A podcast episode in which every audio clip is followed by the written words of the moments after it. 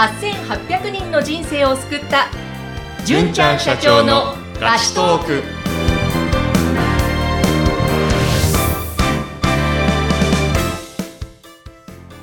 こんにちは。ピーチ株式会社の尾崎です。こんにちは。フリーアナウンサーの山口智子です、えーさて純ちゃん最近ですねピーチさんではいろんな取り組みされているそうなんですけれども、はい。あのー何かこう例えばどんな仕事に向いてるかとか、どんな性格なのかと、そういったことをなんか診断するプログラムですか？そういうのを開発中なんですか？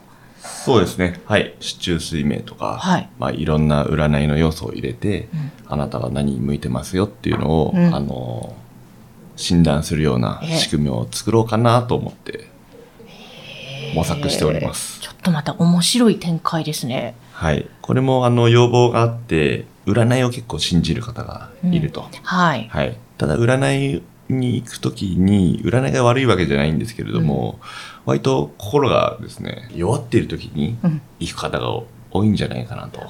確かにそうですね。思っていますうん。で、その時に、占い師さんに言われたことは、そうだねって、こう、信じちゃいやすい。と思うんですね弱ってる時そうですはいね。なので、そうじゃない時でも、しっかりと自分がこういう性質があるのかもしれないって知れることがいいのかなと。うんうんはい。そういう声があったので、あの模索している感じです。へえ、面白い。純ちゃん自身はそういう占いとか行かれたりすることあるんですか？私は全然行かないですね。うーん、はいやでもこれちょっと完成したら、まず純ちゃんもやってみるい。そうでですね。すね。はいどんな結果が出るか、そうですね。はい本人としても楽しみですね。はい。いや、でもちょっとこれは女性にはすごくいい、楽しめるシステムうんな感じがしそうかもしれますね。ないですね。はい。ねえで、そのまあ女性といえばですね、はい。あの実はミスコン関係のこともなんか携わると。そうですね。はい。2月に開催されるミスコンのスポンサーになってます。はい。これはどういうミスコンなんですか？これはですね、内面から輝く女性を応援しようっていう感じだと思いますね。おー、なるほど。あ、まあ来年のね、2月ですからね。ちょっとまた、あの、近づいたら、はいい、ろいろね、詳しく伺いたいと思いますけれども、はいそのミスコンのスポンサーにもなっている内面から輝く女性を応援すると。はい。そうこのあたりもね、また面白そうですね。またおいおい伺っていきたいと思いますが、えーさて、本日はですね、えーご質問いただいているのが、えー20代後半になり、元気が取り柄だけではダサいと言われたんだけれども、どうしたらいいですかという、ちょっとなんか、可愛いというか、微笑ましいというか、まあでもね、真剣に悩んでるかと思います。こんな質問が来ました。い、かがでしょうか？はい。そうですね。まずはですね、一つ目は、前提として、はい。周りの人は批判する人が多い。で、その批判している人には何の悪気もない。はあ。そして責任も取ってくれないっていうのは知っておくのは大事かなと思います。はい。で、まあ有名な話がありまして、え、ロバを引く老人と少年の話っていうのがあるんですけども、ええご存知ですか？いや、知らないです。あの、とあるところですね、老人と少年がロバを引いているんですね。はい。そうすると、街の人たちは指をさして笑うわけです。うん。ロバを引いているのに乗らないなんてバカじゃないかと。おうそうするとですね、おじいさんと少年は、うん悩んだ結果、少年をロバに乗せてはい歩くことにしました。はい。今度は少年がロバに乗った状態でおじいさんがロバを引いていると。うんそうすると街の人はまたそれを見て笑うわけですね。笑うというか、なんでしょうね、批判するわけですね。はい。あの少年は老人を歩かせて自分はロバに乗っている。なんてひどい。い少年だと。それで困ったおじいさんと少年はう、ん。この逆になってですね、えロバの上におじいさんが乗って、少年がロバを引くことにえ。した。うん。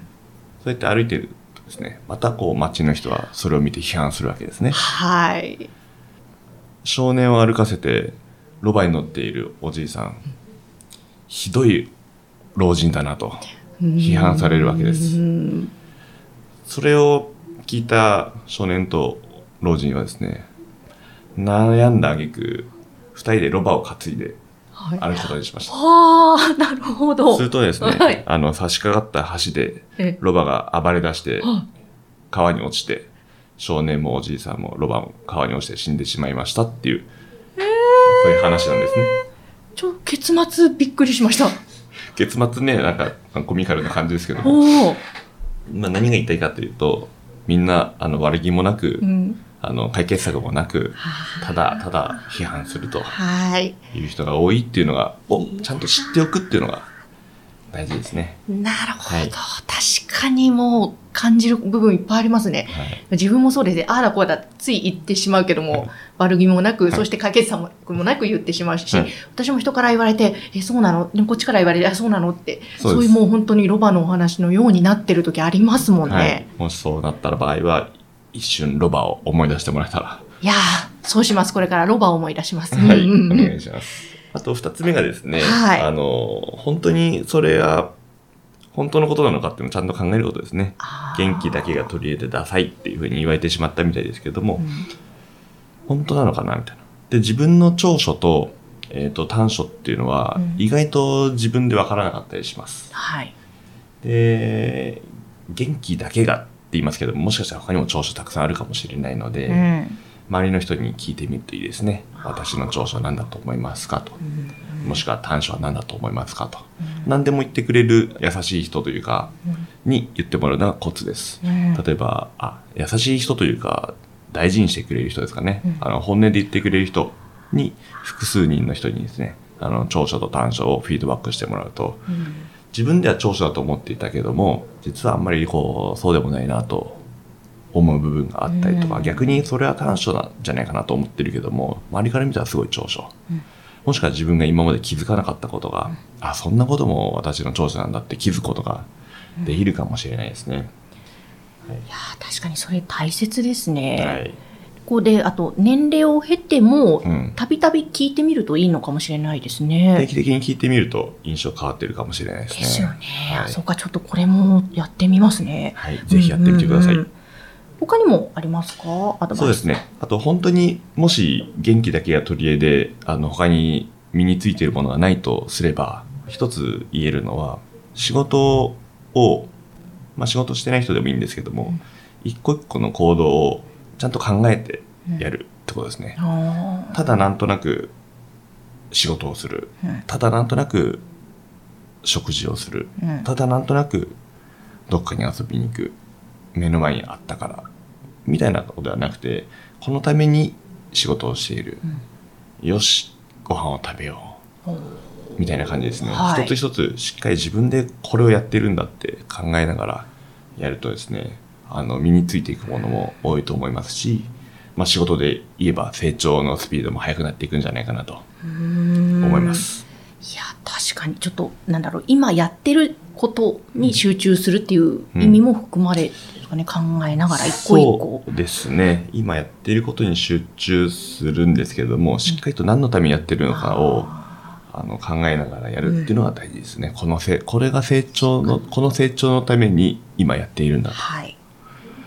例えば、あの、私は昔野球部だったんですけども、ええただなんとなく素振りしてても、あの、バッティングが上手くならないわけですよね。ええ一個、一回一回、こうんううんイメージしながら、かよし、バッティング上手くなるぞと。はい。やりながらやった方が絶対に上手になりますしう。ーんですね、はいそっかそっか。何のために今これをやってるか。そうですね。本当だ。それだけでもだいぶ違いますよね、その人だいぶ変わると思います。ねえはい。